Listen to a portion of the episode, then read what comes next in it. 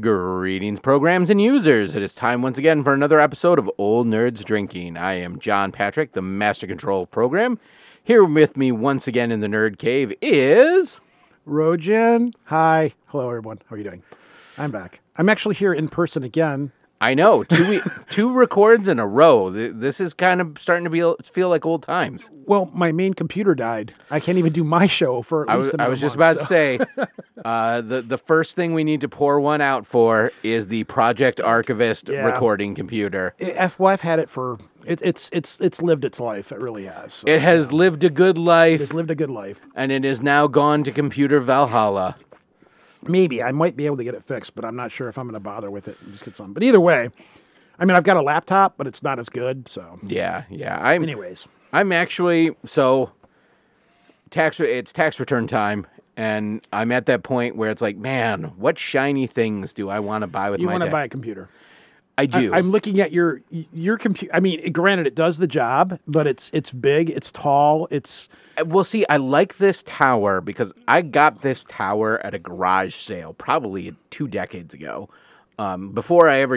I saw this at a garage sale for, $10, and it's one of those old, 1990s server towers. Yeah, it's big. So, yeah, it's huge, but it has 6 3.5-inch bays in it.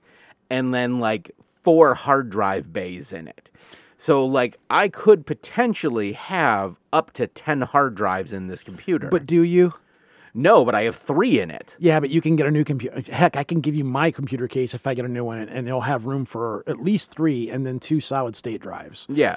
So what I'm kind of leaning towards is that I will leave this computer, and this will be the podcasting computer, and this will be my STL file computer, and then I will buy a new computer that will be a dedicated gaming computer.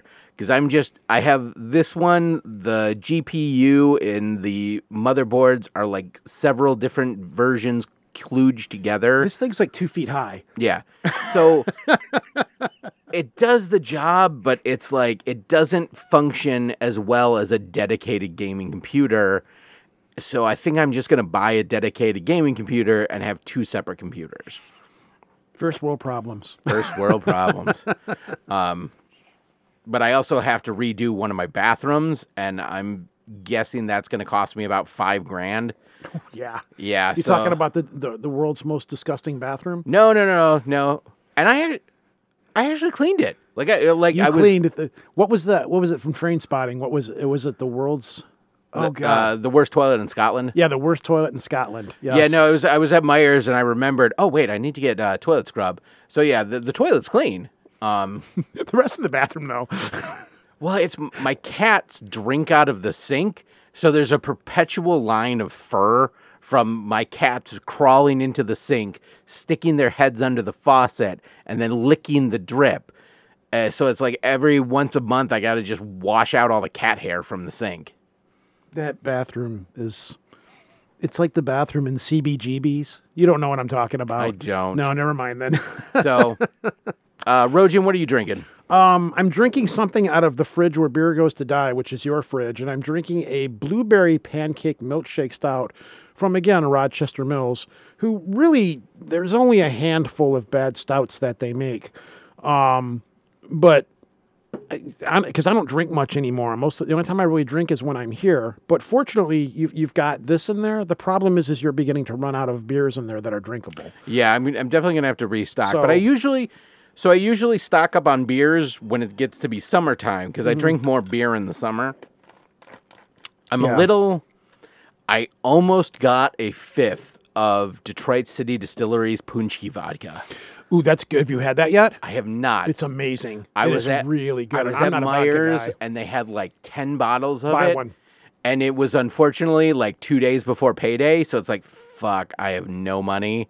And then when I went back, when I got paid, it was all sold out. It does. It tastes like Paczki's. It's really creepily weird. Oh, I have seen on spot they've got that flavor because they take their vodka vat and they just drop in dozens and dozens of Paczki's.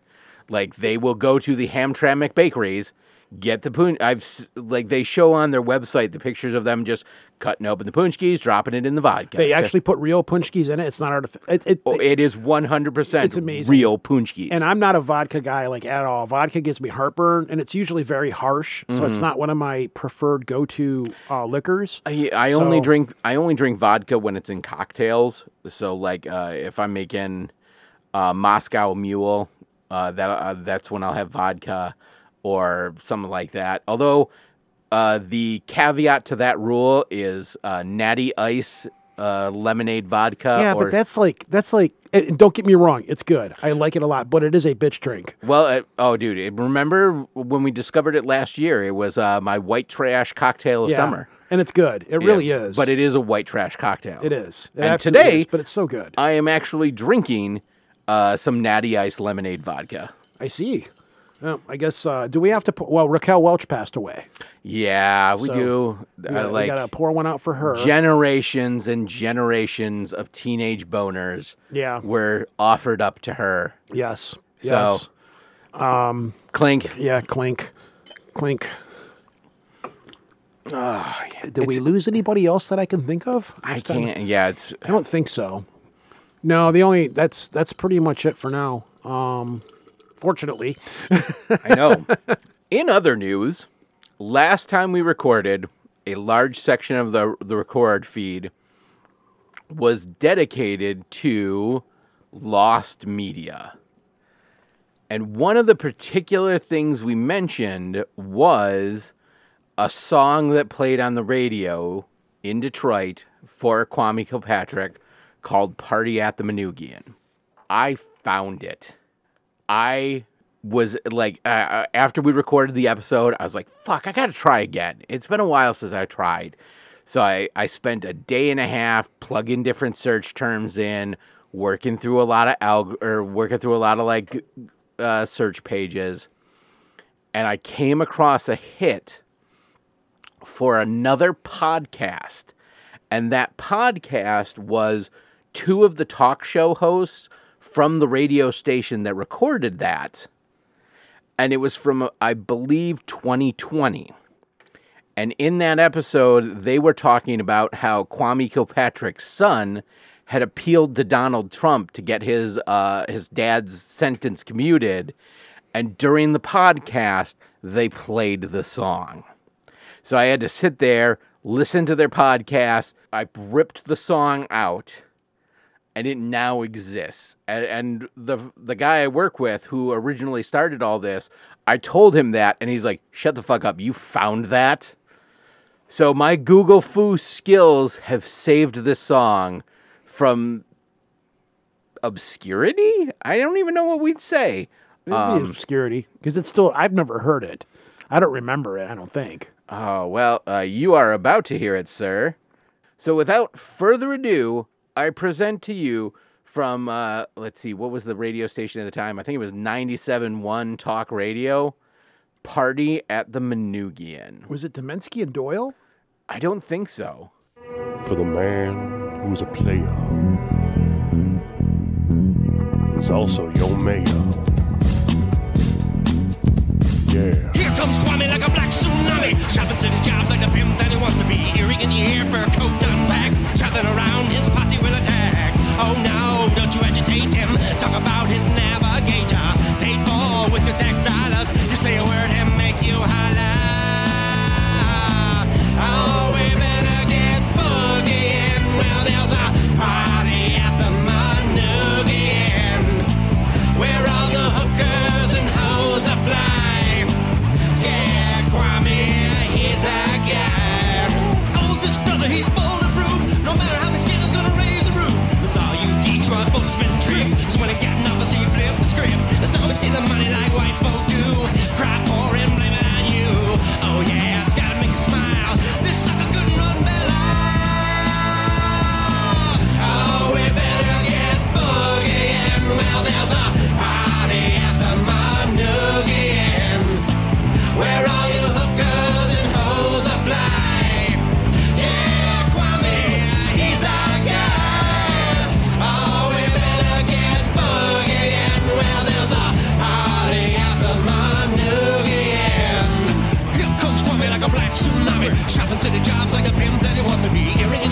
a coat on back, traveling around, his posse will attack. Oh no, don't you agitate him, talk about his navigator, paid for with your tax dollars, say what and make you holler. So yeah, there it is. It's not that great of a song, but it's not about the song, it's the triumph of finding it. And I literally, I believe it's the Greg and Michelle podcast, because those were the two radio hosts. And I don't particularly remember liking either of them. I don't remember that. God bless those two that they still had this song and they played it. And thanks to being able to the right search algorithms, because man, that was the key. It was being able to Party at the Manoogian radio song. Parentheses, like Detroit, like all those, like finding the right combination of asking those words. And even then, it was still like on, like I had to go to the second page of a Google search. Let's take a radical shift in gears here and let's talk about the Super Bowl nerd-oriented commercials. Oh, yes, because I tried to share a few of them on the website, as many as I could find. Sports. So this is the hilarious thing. I was at work that Sunday. And they're talking about it, and they're asking me questions. And for the first time, well, not the first time, but I didn't even know who the fuck was playing in the Super Bowl. I had no idea. I'm not a football guy at all. I am not a football guy. I'm not even a Super Bowl guy. I'm not even one of those people who's like, oh, yeah, we're watching the Super Bowl, but we're just watching for the commercials. I'm like, you can download those after. Or I could wait till the Super Bowl's over, go on YouTube, and get a 10-minute compilation video of all the good ads. Yeah. And not ruin an entire night to do it. So yeah, this is interesting because this is kind of the first big movie summer we've had since COVID. Like this was there were more than a few commercials for movies that are coming out. And it was a big thing that they're trying to get us back to the pre-COVID ideal of, hey, it's the summer blockbuster season. Like, we're going to have these movies that you're going to want to go out and see again. Like, the short list was, I believe there was a final trailer for Ant-Man and the Wasp. Yeah, but that's out now, so yeah, that's not really summer. Well, I mean, but this was a week ago, and it just came out. Yeah. So that's kind of the start of it. We've got the Flash one. Yeah, the Flash was a huge deal because it was like, oh my God, the worst kept secret in Hollywood was Michael Keaton's back as the Batman. I have opinions on that, but I'll save them. Yeah, until we're done talking. Until we get to the point. Then there was a new Guardians of the Galaxy trailer. Yeah. There were a couple other. Like, not... I don't remember if there was a Mandalorian one or not. So, yeah, there was a new Mandalorian trailer, because the new Mandalorian season drops the 1st of March. I don't know if there were any other Disney TV shows. Was there a Shazam trailer? I don't remember if there was a Shazam one. I don't remember if there was a Shazam one, because, yeah, that's coming out soon, too. The problem with those movies, though, is, like... let me talk about the Flash one. We'll start there. The Flash one kind of bums me out because I don't want to see the Flash because of all the stuff that happened with Ezra Miller, but I'm going to go see it, and I'm going to go see it purely because I want to see Michael Keaton. And that's pretty much what everybody's seeing, but it pisses me off that it bums me out, I should say, that Michael Keaton's big comeback as Batman, you know, we've all kind of wanted to see this for a long time, and it's overshadowed by all of the dumb fuckery that Ezra Miller did. Well, and so, this actually kind of puts the cancellation of Batgirl into more light, because in Batgirl, one of the things was that Michael Keaton was playing Batman in that, so it makes a little more sense that it's like, well, we don't want to dilute Michael Keaton's return as Batman in this Batgirl thing. We want to save it for the Flash movie so that more people will be excited about the Flash. But the Flash movie is supposed to, apparently, and I don't know, I don't entirely know what I'm talking about. I'm going on things that I've read. They're going to use the Flash movie with him going back and changing time and changing everything as the launching point for the James Gunn DC universe. So yeah, it's... So I don't know if they went back and re-edited it in such a certain way. Or... Well, that was one of the big things in DC Comics was... Flashpoint. Flashpoint was when it's like the Flash figured out he can move fast enough to go back in time and essentially shattered the DC universe. Yeah. So it's like, oh, okay. And they did that on the WB pretty well on their version. So we can use this as a cataclysm to essentially reboot the DCEU or DCU, whatever the hell. Yeah. But basically like, okay, here's where we're wiping the slate clean and James Gunn's taking over. Please, God, save DC. I will say, though, again, this is the bummer part about the whole Ezra Miller thing is the way that he's playing the Flash based on the commercials that I've seen. I like it far better than the previous incarnations of Ezra Miller's Flash. He seems a lot more like the Flash character in this movie. But again, it's all null and void because of the stupidity of what Ezra Miller did. It's... This he might have the character down now, but it doesn't matter anymore because you've messed up so badly. Yeah, that's the thing is now it makes more sense about why they tried so hard to keep Ezra or keep him as the Flash, but then he personally imploded to the point where it's like it wasn't. They legally could not. Well, I believe he was up on kidnapping charges, and you can't be in a movie franchise if you're in jail for kidnapping.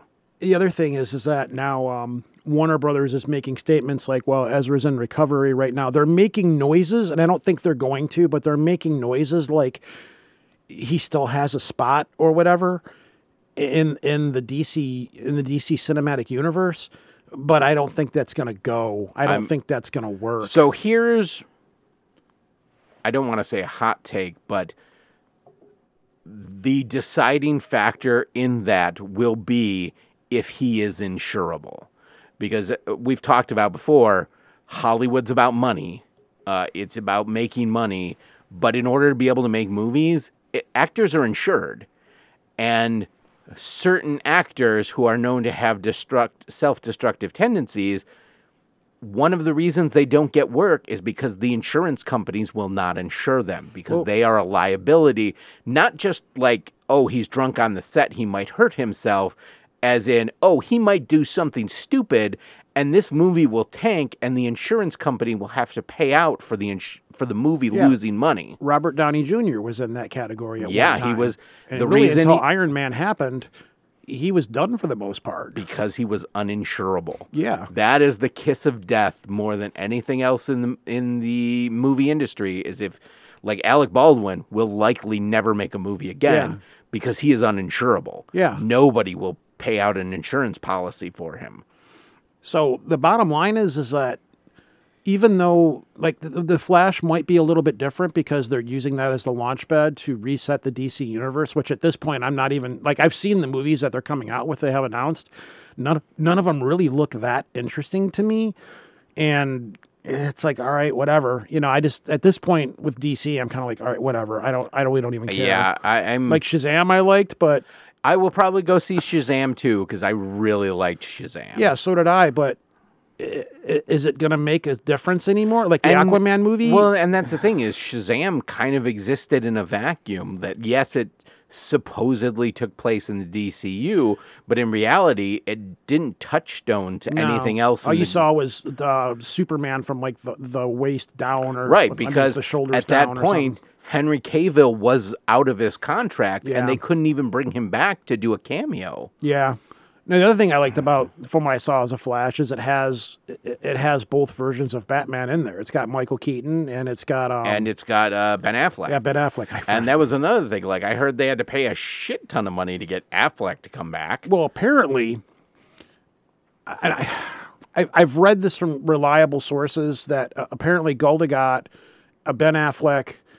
And I think somebody else. I can't remember who else was. They're supposedly suing Warner Brothers because Ben Affleck was promised he would be directing a Batman movie. They were both promised. I remember hearing that he was promised to direct a Batman movie. Well, they also like all these people had to sign contracts to do these movies that never happened. So as a result, they lost other acting gigs and other things. Them canceling Wonder Woman 3. Yeah. But they've been on retainer and may have had to turn down other works. Exactly. So it's, I don't know how true that is. I could believe it, of them actually suing them. And even James Gunn was like, yeah, the Warner Brothers executives, which was kind of brave for him to say that. Here's the company that just hired you. Here, save our franchise. And he's like, yeah, this company fucked these people over. These people dick these people around, you know, et cetera. And I was like, whoa, dude, like you just got a job with this company and you're now, I don't know if it's because it's new management that's running it now. Well, yeah, whatever, it's because Warner Brothers was bought, then sold, then bought again by this Discovery. Yeah, thing by the Discovery. Yeah. Actually, one of the people I follow on YouTube is Adam Conover of Adam Ruins Everything, and he just put out a video the other day about how basically everything is bought and sold, and that's why we can't have. Well, no, about how it's about how consolidation of industries into monopolies has come back, mm-hmm. and how it's destroying pretty much everything we love. And one of the things he specifically mentions is Warner Brothers being bought by Discovery and all the things that have come out because of that, mm-hmm. Because they were bought and sold and needed to show a profit. So what they did was they fired everybody except for a few creative things and are just declaring a loss on media to make the company profitable, but are destroying the things that we as consumers would like that we'll never be able to see. Like, I'm curious about this whole Batwoman thing. Like, I mean, I kind of want to see it just to see if it actually is that bad or... Oh, yeah, because they've been pushing the narrative hard that, oh, yeah, the film was unwatchable. It was terrible. It was all this and that. It's like, well, you already paid for it. Mm-hmm. What difference does it make if it's unwatchable? You've spent the money. Why not just let the public decide? But again, it's another example of here you have these people that are acting in these movies that have taken time or they could have had other jobs, et cetera, so on, to make this movie or to do whatever they were going to do with Warner Brothers. Now, I will say in this specific case, those people were already paid. The actors still got paid. They did, but they also, I mean, do they get a commission off the movie? But in the same also... That depends on their contract, and that's not a common thing. Only really big-name actors or people who are acting...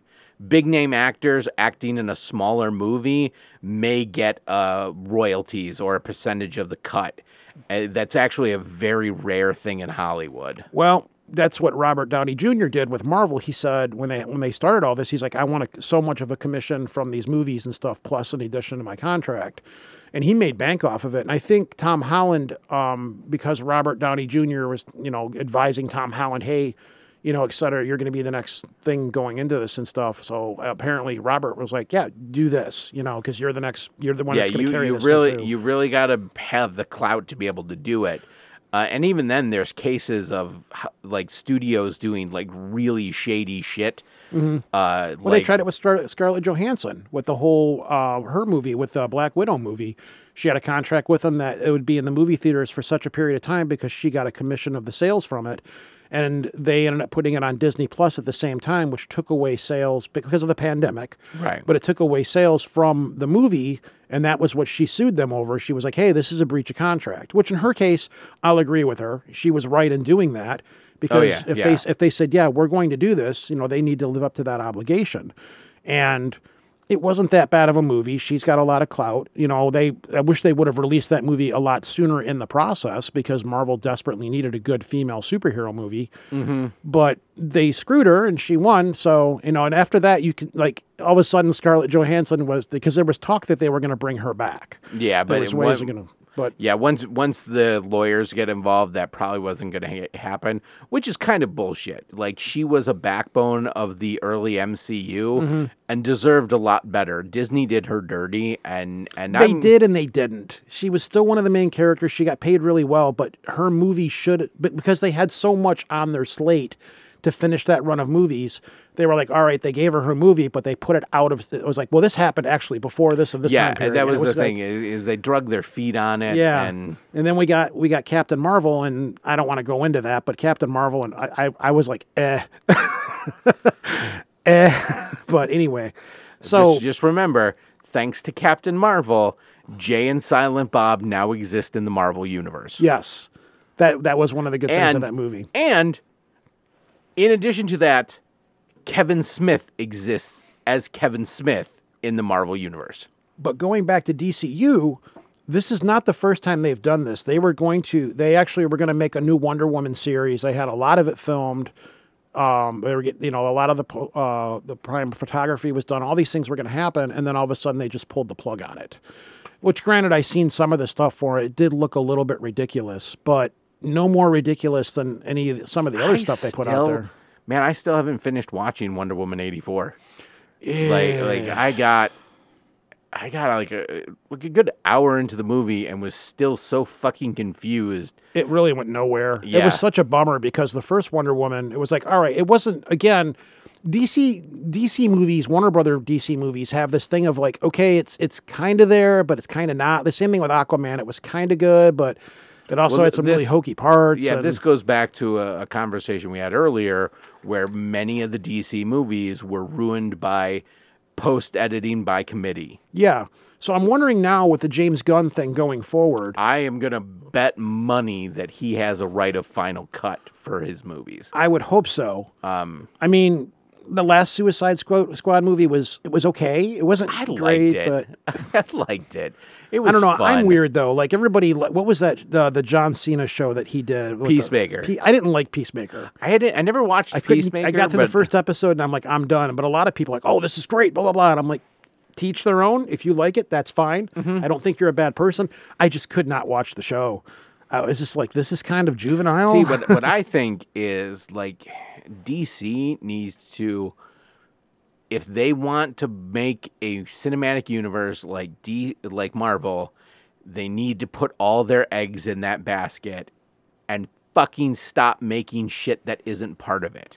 Like the Joker, fucking stop that. Yeah, the stuff that doesn't tie in. The Batman, stop that. Like you now have 3 separate franchises that all involve the Batman and are not interconnected with each other. Even with the last set of Justice League movies, the person playing Wonder Woman and Ben Affleck, they weren't my favorite, but it was like, all right, I'll stick with these characters. Just make good stories with them. Make a cohesive narrative. Yeah, exactly. And they just could not get their shit together. They just really couldn't do it. And it's like Warner Brothers is just like, fuck, we need to make money. Make a Batman movie.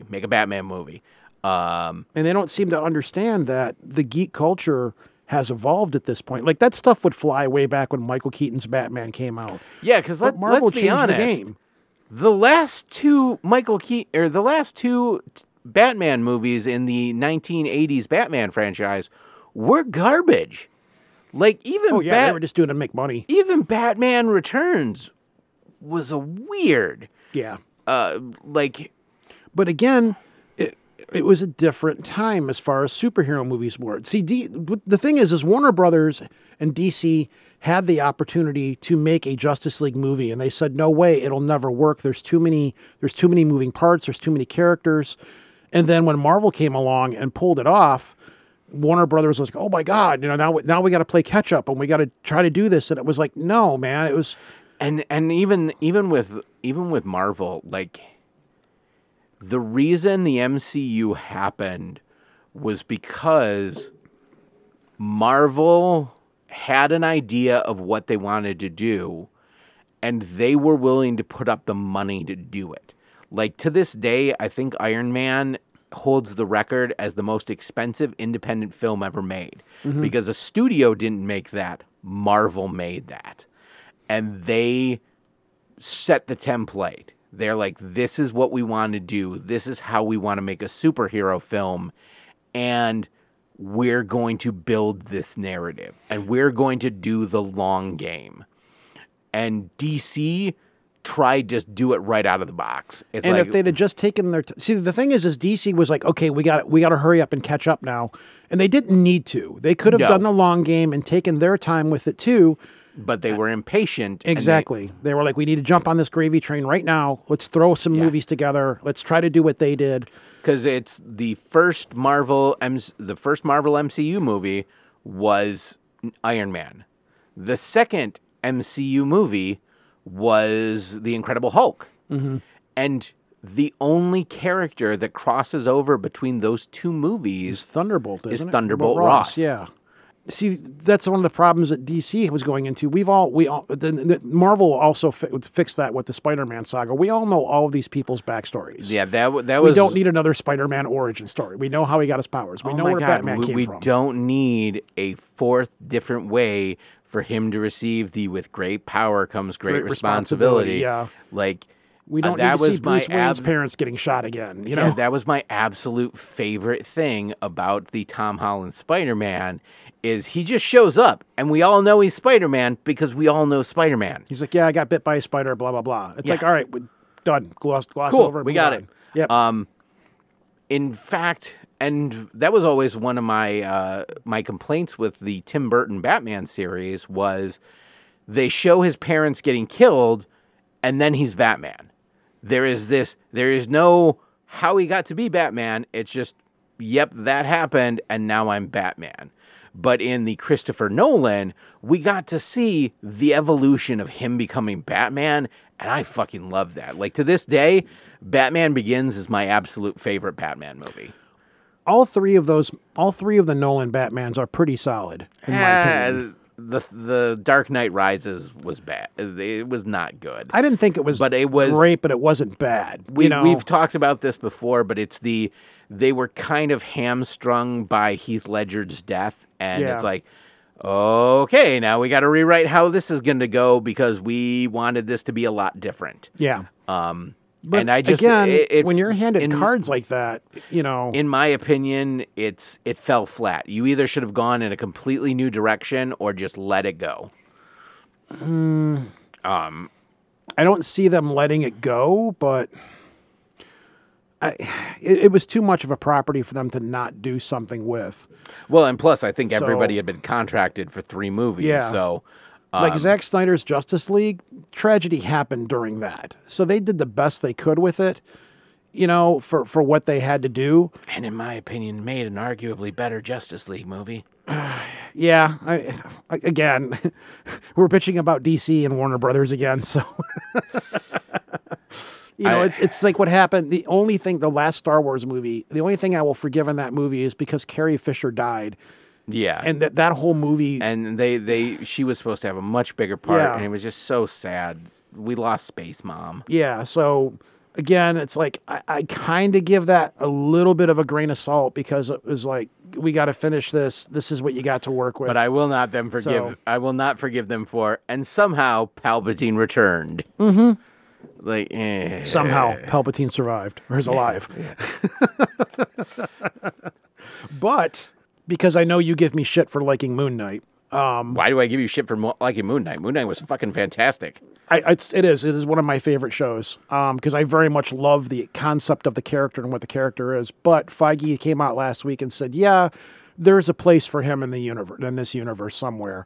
And Oscar Isaac has even come out and said, yeah, I don't know anything about what's going on right now. No one's confirmed anything. But he knows he's got a job coming back. Oh, so. And... I sent this video to you a while back. I don't know if you watched it, but if anybody else wants to, as mentioned many times on this podcast, I am a disciple of Adam Savage.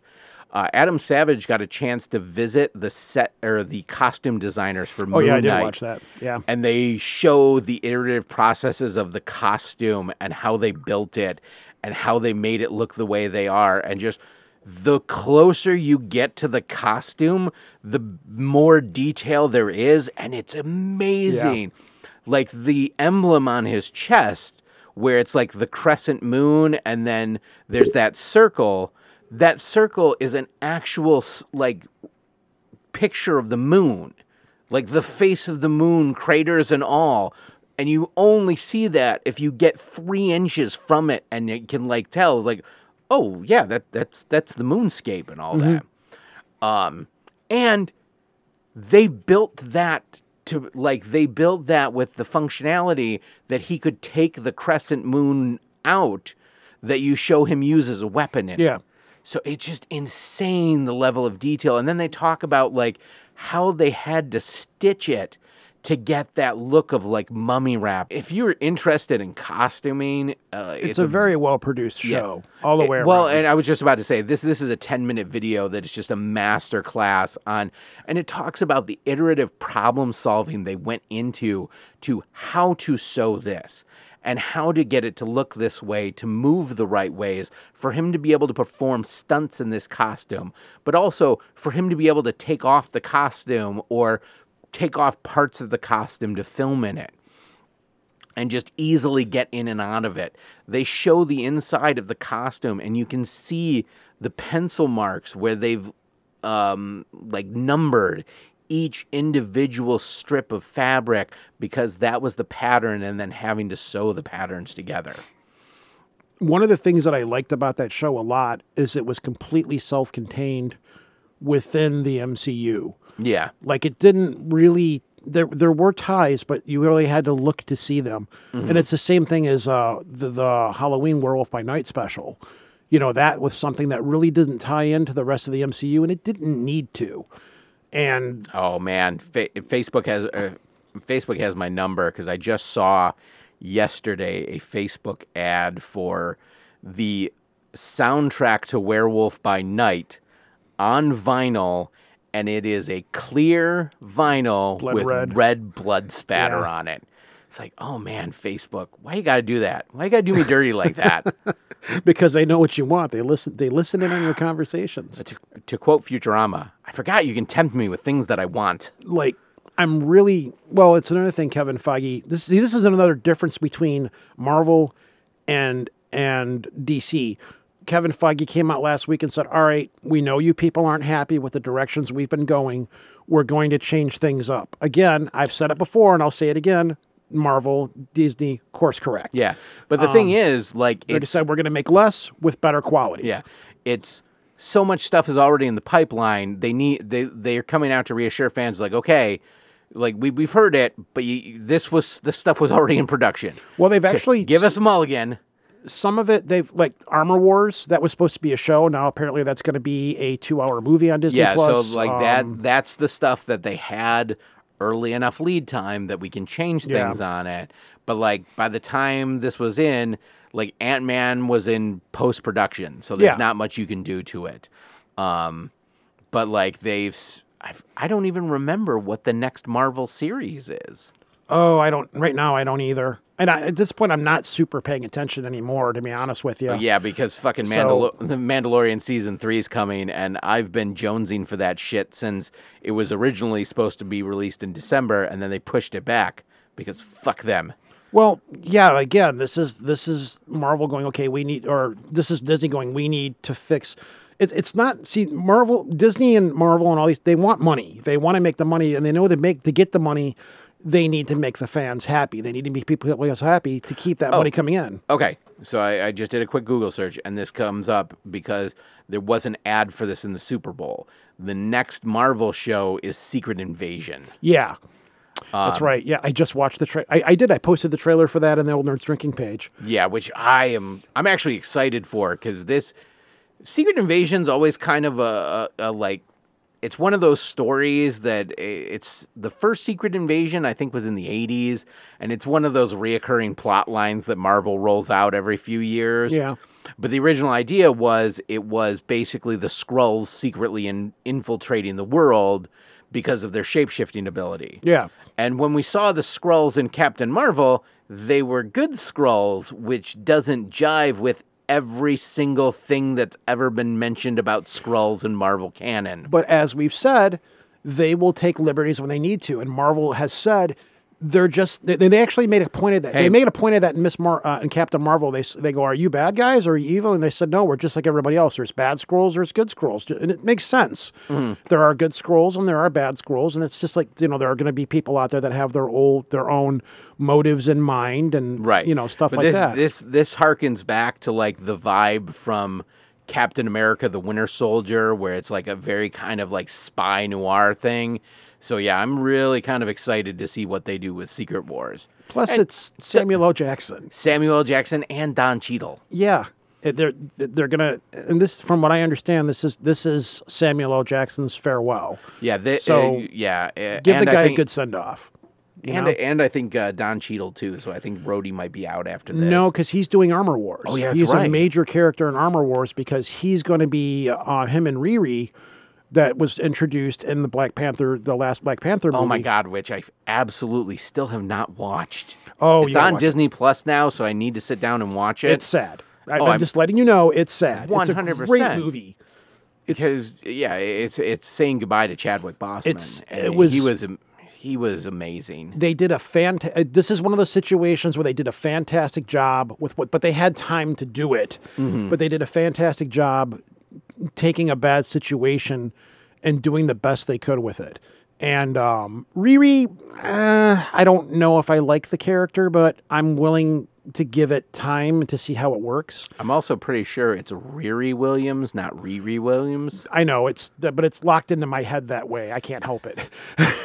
If I'm mispronouncing it, I'm sorry. I'm an idiot. But again, I go back to this is the difference between the two companies is that Disney will be like, okay, we need to fix this. How can we fix this? Plus, they also got Bob Iger back. They're like, we need to fix this to make these people happy, to give them what they want, to do better quality, because let's be real, most of this new phase of Marvel, we haven't really been happy with. We need to fix this to make Disney Plus profitable. Yes, and I'm 110% fine with getting less shows that are better shows. Yeah. I don't like She-Hulk. Granted, there's people out there that like it, and it was... It's me, I'm those people. Well, it was a chick show, and I get what they were trying to do with it and stuff, but it was just the other problem was I could have dealt with the show, but some of the animation in there just looked really bad. It just like you could tell that the graphics and stuff were just shit.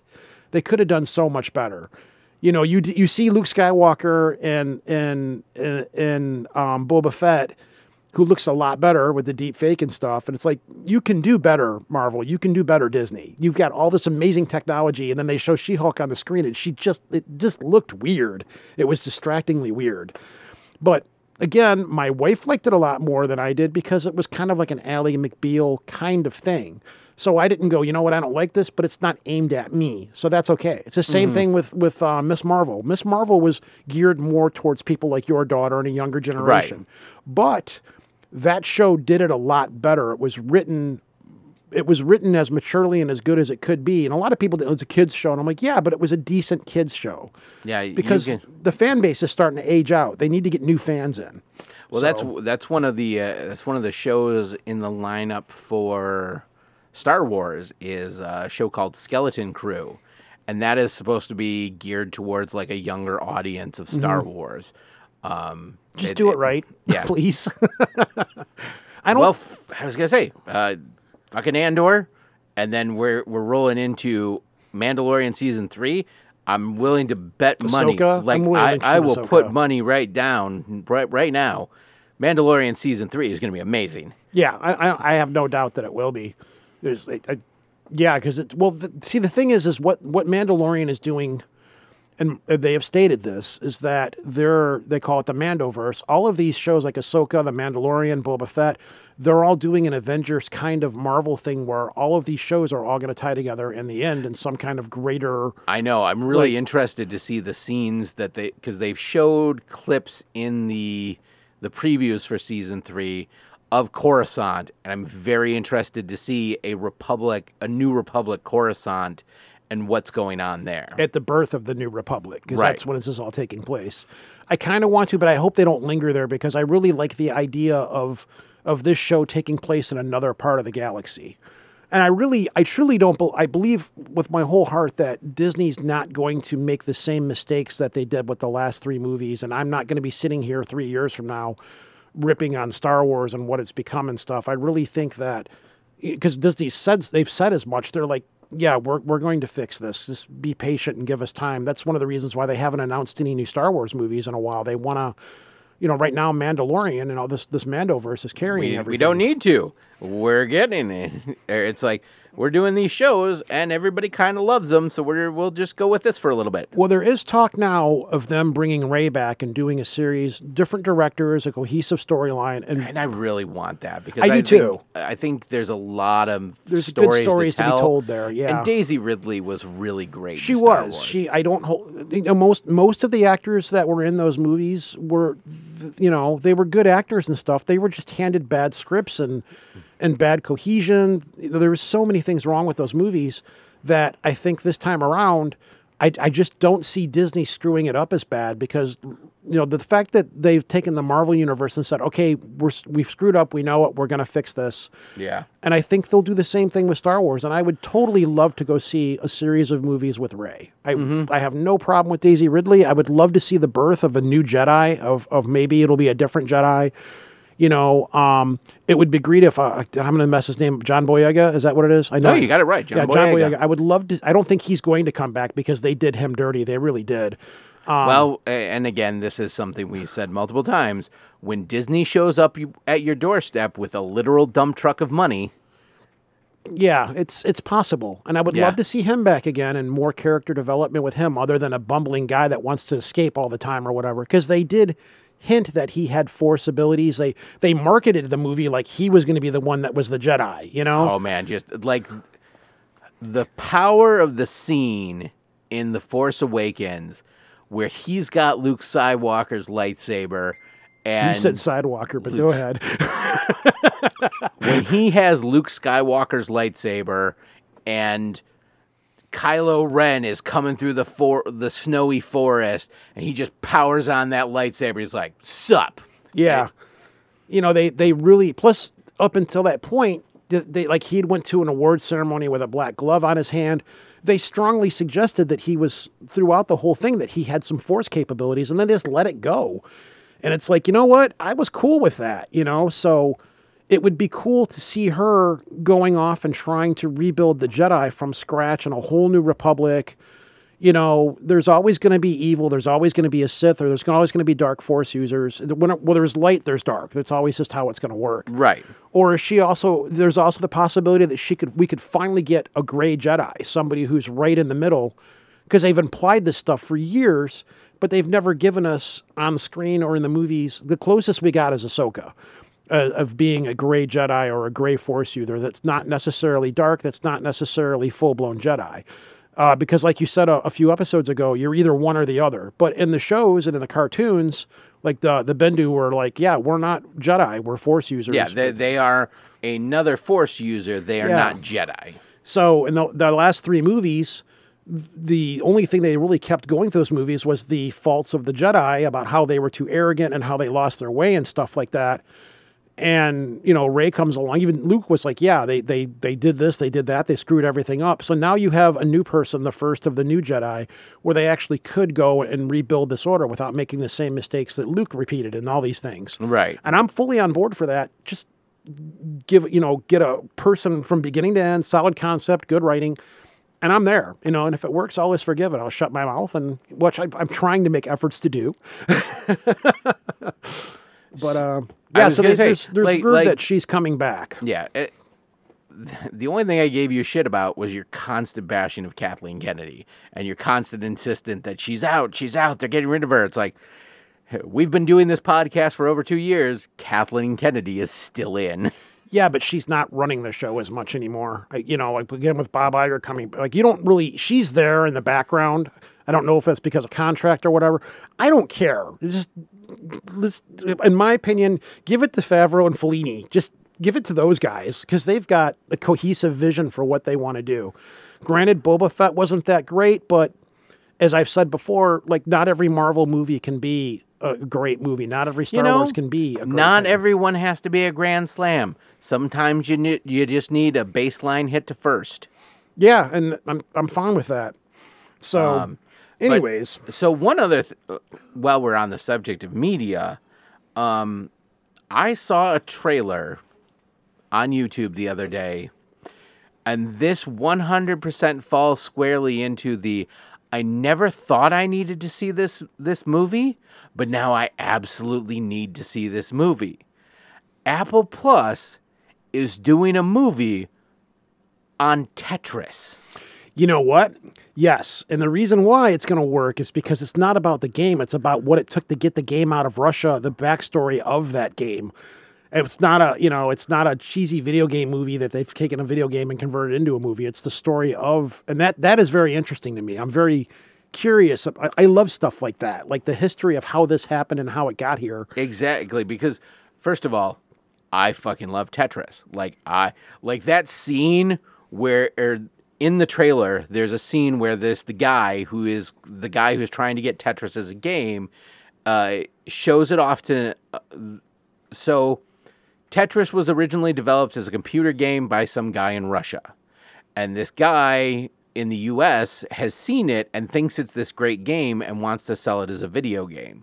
So I believe it's supposed to be him showing it to the people at Nintendo, and they're like, "Oh, this is something." And so there is a scene where he's in this lab and they're like, "What I'm about to show you, only 12 people on Earth have ever seen."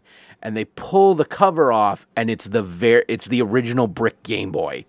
And I was like, oh, man, I played so much Tetris. Everybody did. I still have an original brick Game Boy. And, you know, every once in a while, I'll put Tetris in that cartridge and fucking jam out. Mm-hmm. Because you ever want a game where you can just, like, zone into and tune out the world? It's Tetris. Yeah. Like, I'm always fascinated by... And you have to remember, this was the 1980s. The gentleman who did this, or who originally made the game, was in Russia. So this is the height of the Cold War. This is literally the Armageddon clock, 2 minutes to midnight, that nuclear annihilation could happen at any time. So about where we're at right now. No. It would be like a game coming out of Russia right now. Well, yeah, I guess it's a little bit different now. Okay, damn it. Now I got to look where the doomsday clock is right now. I think we're at 2 minutes again, or somewhere. We're right around there. Doomsday clock. There's actually a lot of cool things games that have come out of Russia. Stalker was one of them. You know, and people... Holy shit! What? The doomsday clock is at 90 seconds to midnight. Yeah. Ooh. Okay, so for anybody who doesn't know, the Bureau of Atomic Scientists in the 60s when the... which was talked about in Watchmen. When we were sitting with the possibility of nuclear annihilation, they created this metaphorical clock to show how close the world was to nuclear annihilation at any point. And it was how many minutes we are from doomsday. Midnight is doomsday. There's the song 2 minutes to Midnight is actually talking about the doomsday clock being 2 minutes to midnight. So you can look up at any time, just the Bulletin of Atomic Scientists, and it will show you the doomsday clock. And right now, a time of unprecedented danger. It is 90 seconds to midnight. I don't think it's ever been that close. That makes perfect sense. Yeah. Yeah, we're this is why everybody's depressed. This is why it's a thing. So yeah, got what's going on with Russia, you know, and it'd be like Tetris coming out now, right? You know, it'd be like a game being smuggled out of Russia because we got all these sanctions in place and stuff. Everybody knows what's going on, and it's great. At one scene, like he's talking to one of the Russian police, and the Russian police officer is walking out of the room, and he's like talking to the police officer, like the party official, as he's walking out of the room. And then it cuts to the scene of the political officer who's listening to the wiretaps, laughing at the record because they're listening to everything he's saying. Yeah, the KGB. Right. Yeah, it looks like an interesting movie. I'm pretty sure I'll see it. Oh yeah, and going back to Tetris, that Tetris movie is on Apple TV, Apple Plus. I don't know what their service is. It's on BitTorrent. That's where you can, that's the network you can go watch. It's on Pirate Media. It's on Pirate Media. There's actually a couple of websites I go to now where I watch, like, I've brought up the Mayfair Witches and the whole Anne Rice universe. I'm not on that particular service, but there are ways out there where you can watch it. I tell you what, though, Apple TV got the licensing to do a Neuromancer show, and I will fucking pay for that shit if they do Neuromancer. I hope it's done right, but you know, because it's like that is something.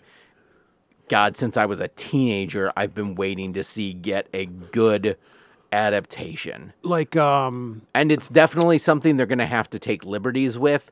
It's not something that would translate well to like even a 2-hour movie. But there is a way to do it, and I want to see it done. Well, again, make it multiple. Like they did that with, God, I'm having a stroke. There's so many of these shows that I want to talk about that I can't remember. There was one on Netflix that Altered Carbon. Oh, yeah. Even though they took a lot of liberties with it, it still got a season 2, but things went off the rails on season 2. They deviated so far. Mm-hmm. But there was that. There was, there was a Isaac Asimov series that Apple TV did. The Foundation. Yeah. And I liked that show a lot. That was a really hard, if you're, like, this is deep nerddom, geek, like sci-fi. Foundation is a show, it's a book that I really don't know how they managed to pull it off because it takes place over the course of thousands of years or hundreds of years. It's not really a movie-friendly show to do, but somehow they did it, and it was pretty good. I haven't read if it's getting a second season yet. That's another thing that I've noticed other networks are doing. Like Netflix just comes out and says, yeah, we're canceling it. It's not coming back. Well, here's the other networks are kind of like, yeah, well, we're not saying if we're bringing it back or not. And they kind of just let it go off in limbo. Here's the thing I absolutely just don't fucking understand about Netflix is Netflix made these, in a lot of cases, there's these shows that Netflix has made. And now they're taking these shows off Netflix. And it's like, you own this show. Like, what is it costing you to have this show that you already paid for on your service that now you're going to take it away? Like, why not just have it out there forever if I want to watch it? Yeah, I can see that. Yeah. For them to pull it off, that's dumb. That doesn't make any sense to me either. I don't know why. I don't know. Well, Disney used to do that with their catalog. They would pull them off and they would re-release them again every once in a while. Well, yeah, that was the growing up. It's like, it's going back into the Disney vault for another 20 years. It's like, why the fuck would you do that? But then it's to create artificial scarcity. But in a streaming model, artificial scarcity doesn't matter. It's just more content for people to watch when they subscribe to your service. Exactly. It's like, oh, well... This show isn't on Disney Plus right now because we recycled it out. All right, well, I want to watch it, and it's not on Disney Plus, so I'm just going to cancel my Disney Plus. Mm-hmm. Like, why wouldn't you just have that media available? And Disney was like, here's everything. Here's everything we got. It's always going to be here. Subscribe to it. I remember when Disney Plus first dropped, I spent a good few days, like, watching stuff from the wonderful world of Disney when I was a kid. Mm-hmm. I remember rewatching The Cat from Outer Space, which was, I think, made in like the 60s. Witch Mountain. The Return to Witch Mountain. So that's the thing. When Disney dropped, there was a huge, vast quantity of content right off the bat to be able to watch. And if you've got kids, you know... I wanted to traumatize my children with Dark Crystal and The Secrets of Nim. Yeah, it was there. It's all there. So we're going back to DC. DC tried to do their own little network. Oh, the Black Cauldron. That was the one. That was because The Secret of Nim wasn't Disney, but it was the Black Cauldron. I specifically wanted to traumatize my children with that. The skeletons? Yeah. That was... I had to go back and watch... there's... oh, God. Again, my brain's not working. Fantasia. Yeah. Where the whole Wizard Mickey thing. That's one of my favorite things in Fantasia. And for years, you couldn't watch it. You had to go out and buy, like, VCR tapes at yard sales of crappy quality. Oh, you know? Man. I remember when I was in high school, they re-released Fantasia. And, like, that was the thing. It was like everybody was getting high, going to the theater, and watching Fantasia. That movie wasn't even the original cut. The original cut of it got lost in a shipwreck. So the Fantasia that's out there now is not actually what Fantasia was. It got lost in a shipwreck, which conveniently allowed us to remove the blackface scene and the anti-Semitic scene. Yes. Well, there was a few more things that were lost in it, but yeah, you're right there. You're right on that one. But DC tried to do the same thing. DC tried to come out with their own network, and they really didn't have a lot of content. They're like, well, yeah, but you can download comic books that we've converted to digital. And and I mean, like, that was a great idea. It's like, have the DC, it's like, in addition to being able to watch our shows, you'll get the content of being able to read the back catalog of DC comic books. But it failed miserably. There just wasn't a whole lot of content on there because they suffered from the same problem that Marvel had, where Marvel was licensing their products everywhere and they couldn't pull them all together. Yeah, and to be able to create the content at a production level, it was not profitable for the streaming service. They weren't bringing enough. Yeah. There wasn't enough interest in just the streaming service to justify the millions of dollars they were paying to make. Yeah, but it was half-assed done. Yeah. It was, again, this is the difference between DC and Marvel and et cetera. And all of this, when we bitch about this, it sucks because, I think you're like me. We want to have good DC content. We want to be just as good, granted different, but as good as the Marvel MCU. So I'm just going to throw it out there to the DCEU or whatever. The people who made Batman the Animated Series are, for the most part, all still alive. I mean, yes, we lost Kevin Conroy, and that was sad, but the writers and people who made those story arcs and made that show what they are, they're all still out there, and they kind of got it perfect. Maybe call them and figure out how to do a Batman movie. Again, it's in James's hands now. I really don't want to watch Batman as a psychopath with anger management issues, and all of his villains are serial killers.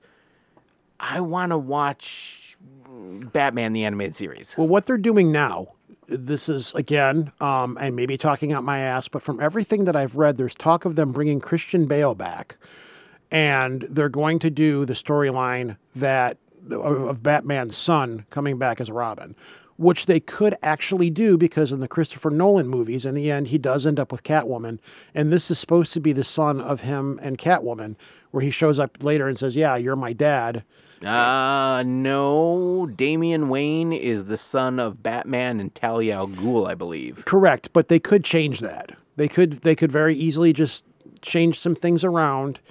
And, And I'm going to be real honest. Literally everything I know about Damian Wayne, I have learned from watching a guy on TikTok called Red Panda. Red Panda. Okay.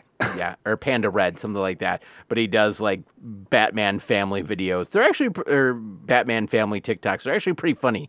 But the Batman movie that's coming, they are making that movie. There's not that's not rumor. James Gunn has said, yes, we're going to make this movie, blah, blah, blah. You almost are obligated to. Like, if you're gonna tentpole a DC franchise, it's either got to start with Batman or Superman. Well, the Flash movie is supposed to introduce the female Superman. I'm not sure how Supergirl, yeah. I'm not sure how she ties into everything. But they've stated that the Batman one, that the character of Batman is going to be played by somebody who has previously played Batman. So we know that Ben Affleck's pretty much out. So that leaves Michael Keaton or Christian Bale. I don't know what's going on with my brain. Well, I was going to say, yeah. Kevin Conroy's gone. Adam West is gone. So that's pretty much it. And Affleck's out. Though I wouldn't mind if Affleck came back and did the part, but seeing Christian Bale come back and play the old retired Batman, and now his son's on the scene. I've said this before also, I really want to see a Batman Beyond movie. Like, really bad. I loved the Batman Beyond cartoon a lot. The problem is we don't have the cyberpunk future that Batman Beyond exists in. You can't do a Batman Beyond in modern day because it doesn't fit. Batman Beyond is a cyberpunk setting. I agree with you on that, but done properly, I still think they could pull it off. Because there, even though the world that we live in isn't cyberpunk, but there is still a lot of cyberpunk in the world that we live in. We are still leaning towards the cyberpunk dystopia. Yeah, we could still pull it off. We could still do it. You know, it could still be done. They would have to take some liberties and they have to change some stuff around. But I still want to see a Batman Beyond movie. And that's kind of... I really don't really know of any other direction that DC could go right now other than to start doing... you know, a next generation kind of thing with these characters and take that into a fresh direction. Because like you said, we've already seen every iteration of Batman. We've got multiple iterations of Batman out there. Joker was a good movie. It really was. But it's an Elseworld movie, you know. And I have no interest to see a movie that doesn't tie in with everything else. Yeah, a Joker movie that doesn't involve the Batman. It's like, I'm there. I understand completely, and I begrudgingly like it. I don't want to see a Venom movie that doesn't involve Spider-Man. Exactly. Exactly. Yeah. So this stuff can be done. There are very few villains that I would give any care to see them do a movie. And no matter what everybody says, Venom is a villain. Morbius was the same way. You're going to do now. Morbius. They said in the beginning that Morbius will eventually tie into Spider-Man, and they also said that about Venom. But it's like we're going in our third movie now, and we still have no Spider-Man Venom crossover. You know, it's like come on. Yeah, you know? Marvel and Sony really need to just hash out and figure out what the hell they're doing with Spider-Man. They're trying to. They really are, because Kevin Feige is really good friends with the person that's running the Sony side of Spider-Man. Him and her are buddies. And I guess a while ago they sat down and he said, listen, if this is going to work for both of us, we need to start getting our ducks in a row in some way or form. And now with the success of the last Spider-Man movie, people definitely want all three of those people together again. There was a joke going around that it's like, because Sony owns Spider-Man, we can no longer have Spider-Man in the MCU. So, announcing for a 2024 release, Night Monkey coming to the MCU. Oh my God. So yeah, we've meandered very, very far afield. I don't even know if I'll be able to edit this into 2 episodes because there's just no good break point in the conversation. But well, you did want to do a loosely structured show, and when you put me down for a loosely structured show, this is what you're going to get. This is it. I have a feeling, stay with us, fans, because in the next few weeks, once we've consumed media, there's going to be a lot to talk about. Plus, we got con season coming up, so... there should be a lot of things coming. Old Nerds Drinking still has a lot of steam in the engine. Oh my God, I just watched Bullet Train. Have you seen that yet? Is it any good? It is good. Is it?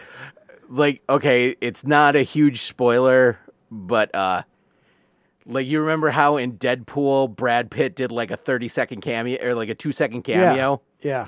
In this, Ryan Reynolds does a 2-second cameo. Oh, God. And it's like, oh, hey, it's Ryan Reynolds. Like, he's on screen just long enough for you to register that it's Ryan Reynolds. I am so looking forward to the next Deadpool movie. I really am. Yeah. Because that's going to be another one where it goes in and totally resets. Because the Marvel Universe, on the grand scale with the storyline that they're going with right now, it totally is in chaos with all the different realities. And Deadpool's supposed to come in and just make it even worse. Purposely, mm-hmm. You know, so oh man, and we didn't even talk about the new Into the Spider-Verse, another Oscar Isaac getting to do keeping Oscar Isaac working. Yeah, because he plays 2049 Spider-Man. He does. Yeah, so which was a weird comic book, but whatever, I'm on board with it. Mm-hmm. All right, well, even though we've said goodbye possibly to the Project Archivist computer. Do you have any... the show's going to be back. Again, I've been very inconsistent about releasing episodes and stuff. And honestly, it's mostly because I've just lost a lot of the interest in the paranormal, but I still focus on the weird. And we were going to do an episode on Weird Elvis because I haven't touched on... that's one of the topics on the show that I've never touched on is Elvis because it's just been done to death. So we were going to do... I finally found somebody who had all these crazy little snippets on really, really out there strange Elvis stuff. And then Elvis's daughter died. And I was like, well, we shouldn't... this isn't a good time to do that show. And then through scheduling and stuff, and then the computer dying, we're gonna reschedule it. I'm gonna be doing Archivist episodes again. It's just a matter of getting it together and getting a computer and getting it up and running again, and getting that moving again. So it's going to happen. But you know, the Project Archivist page is still going strong. I'm still very much involved with the whole Cinema Labad thing. I kind of want to do a side podcast for that every once in a while, just to talk about some of these weird movies that we watch. Mm-hmm. I'm thinking about it, but whether or not I actually do it, I don't know. It would only be on certain movies that I really were like, this is really a weird movie that needs to be talked about. I recently did a show on Ozone Nightmare talking about the search for Wing Wing. You know who Wing Wing is, don't you? I do. Yeah. We interviewed the guy who did the documentary and basically rediscovered Wing Wing. And that was a fun show to do. But I find myself more and more getting involved in that realm of things, because these movies, even though they're bad movies, even though they're funny B-rate movies and stuff, some of these movies have such crazy stories behind them as to how they were made and stuff, that the actors and stuff that are in them, it's become kind of a new thing for me, that I've become this expert on B-movies and actors and all these different things. And it's been a lot of fun. So I'm thinking about maybe doing another side podcast down the road a little bit, an every once in a while show, you know, maybe once every couple of months or when a movie comes out. I don't know. These are just ideas that I'm slowly kicking around and stuff. I do want to do another Project Archivist Fast Food Follies episode, though. Oh, yeah. So there's stuff on the horizon. You know, I'll get you and a couple of the guys on there, and we'll do the Fast Food Follies show. I'm pretty sure that this year in Fecal Matters show won't be returning, though. It's just an area that I don't want to go with that show.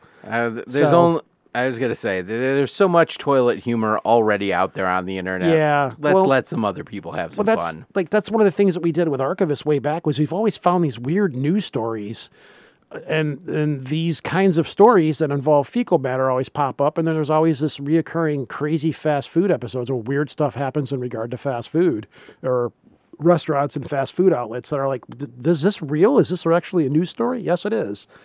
But stuff's, you know, there's stuff on the back burner. It's just a matter of me getting another computer and getting it all fired up and stuff. So, you know, it's coming, you know. Mm-hmm. But in the meantime, I'll be here, you